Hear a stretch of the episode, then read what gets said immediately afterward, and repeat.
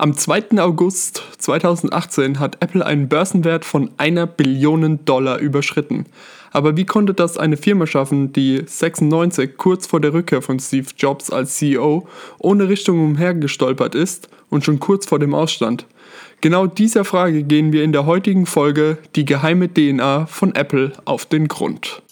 Schweigfuchs, der Podcast, in dem Technik zur Sprache kommt.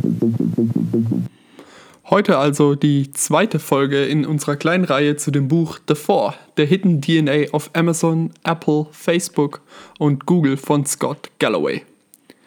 Egal wie man denn jetzt genau zu Apple steht, jeder hat eine Meinung und vor allem kann die Diskussion oft sehr schnell sehr hitzig werden.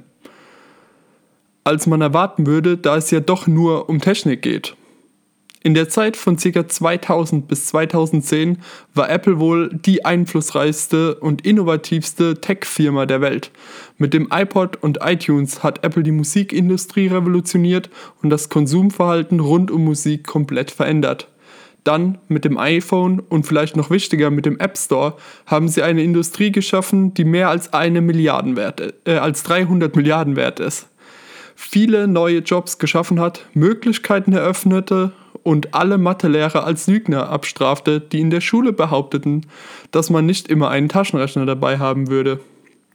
Während Apple ca. 15% des Handymarktes kontrolliert, schöpft Apple aber sage und schreibe 75% des gesamten Profites des Marktes ab. Woran liegt das? Nun, Apple hat sich eine Seite aus dem Handbuch von anderen Luxusmarken geliehen und anstatt nur als noch ein Technologieunternehmen wahrgenommen zu werden, hat es angestrebt, begehrenswert zu werden, zu werden, wie es viele Modemarken auch tun. Luxus macht in sich keinen Sinn, aber es weckt in Menschen Begierde. Man hofft vielleicht, dass ein Teil der Exklusivität, Schönheit oder Eleganz auf einen selbst zurückfällt. Und deshalb ist, es selbst, ist selbst die Kauferfahrung wichtig. Es ist eben nicht genau das gleiche, ob ich ein Vier-Sterne-Menü über den Dächern einer Großstadt oder hinter einem Müllcontainer esse, obwohl es das gleiche Essen ist. Und genau deshalb fühlt sich schon das Auspacken von Apple-Produkten einfach nur toll an. Die Art und Weise, wie die Geräte in der Box präsentiert werden und dass sie schon aufgeladen sind und deshalb direkt benutzt werden können. All dies sind auch Dinge, die Apple in diesem Umfang eingeführt hat. Der Mac, also Apple 1, 2 und der Macintosh waren cool. Aber das Problem war, dass sie auf Tischen standen oder in Computerräumen. Um eine richtige Luxusmarke zu werden, müssen Dinge kleiner und portabler werden. Man muss sie mit sich führen können, so dass sie zu einer so dass sie andere bemerken. Und genau das hat der iPod geschafft.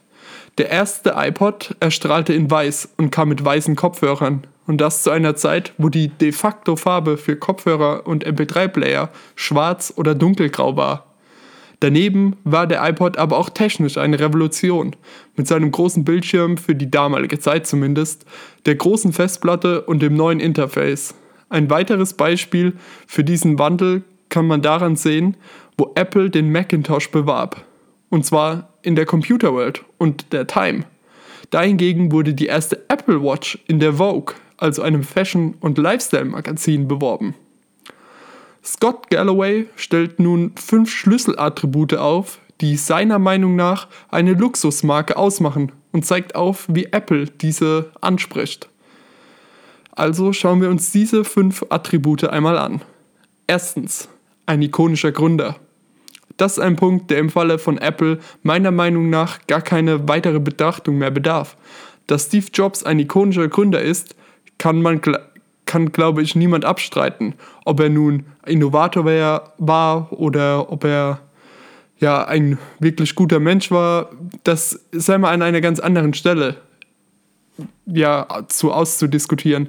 Aber dass er ikonisch ist und dass er wie kein anderer für Apple und dessen Innovationskraft steht, ist, glaube ich, unbestritten.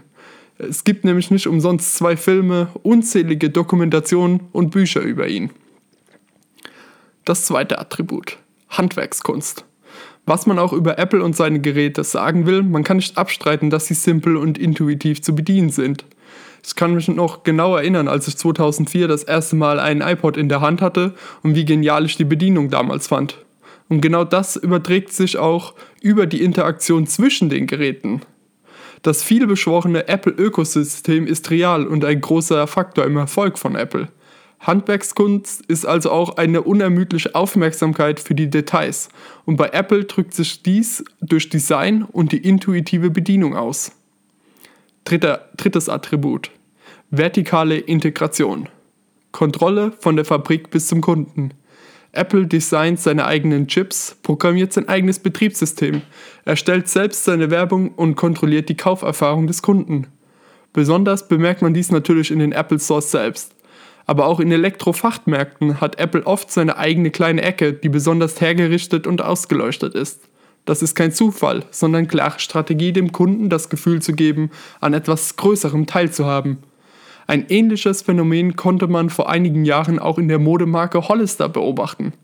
Sie bauten ihre eigenen Stores in wenigen ausgewählten Locations, dimmten die Lichter herunter, hatten eigene Musik und einen eigenen Geruch, den sie versprüht haben und haben so eine Marke geschaffen, die es für einige Zeit schon fast ja, zu einem Kultstatus gebracht hatte und es gab einen absoluten Run auf diese Produkte.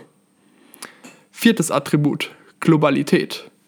Das ist ganz klar, eine Luxusmarke muss auf dem gesamten Globus vertreten sein, um die Eliten überall ansprechen zu können. Aber hier ist auch wichtig, dass sie nicht einfach überall ist, sondern mit besonderen Orten verknüpft ist. Wenn man mal die Locations von Apple Stores betrachtet, sieht man, dass diese meistens in größeren Städten liegen und dann auch in der Regel in sehr gehobenen Gegenden. Fünftes und letztes Attribut. Ein Preispremium. Über diesen Faktor muss man, glaube ich, bei Apple genauso wenig reden wie über den ikonischen Gründer. Aber der trägt natürlich dazu bei, dass, sich, dass es sich um Objekte handelt, die man besonders behandeln muss, die wertvoll sind und die für etwas stehen und aussagen, dass man zu etwas gehört, beziehungsweise eben nicht dazu gehört.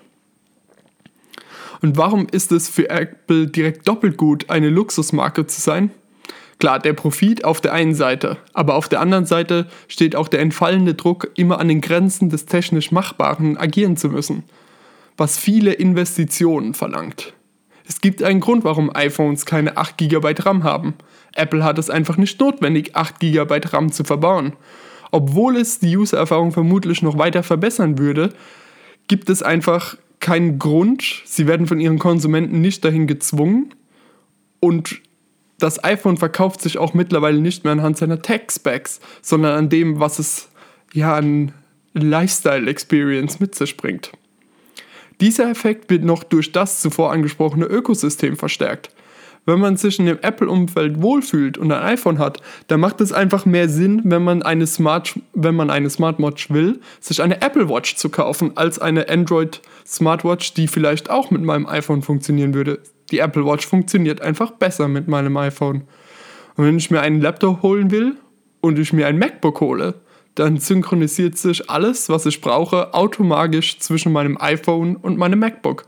Außerdem liegen ja meine Tausenden von Bildern in der iCloud und es wäre einfach unheimlich um, umständlich, die irgendwo anders umzuziehen. Also bleibe ich.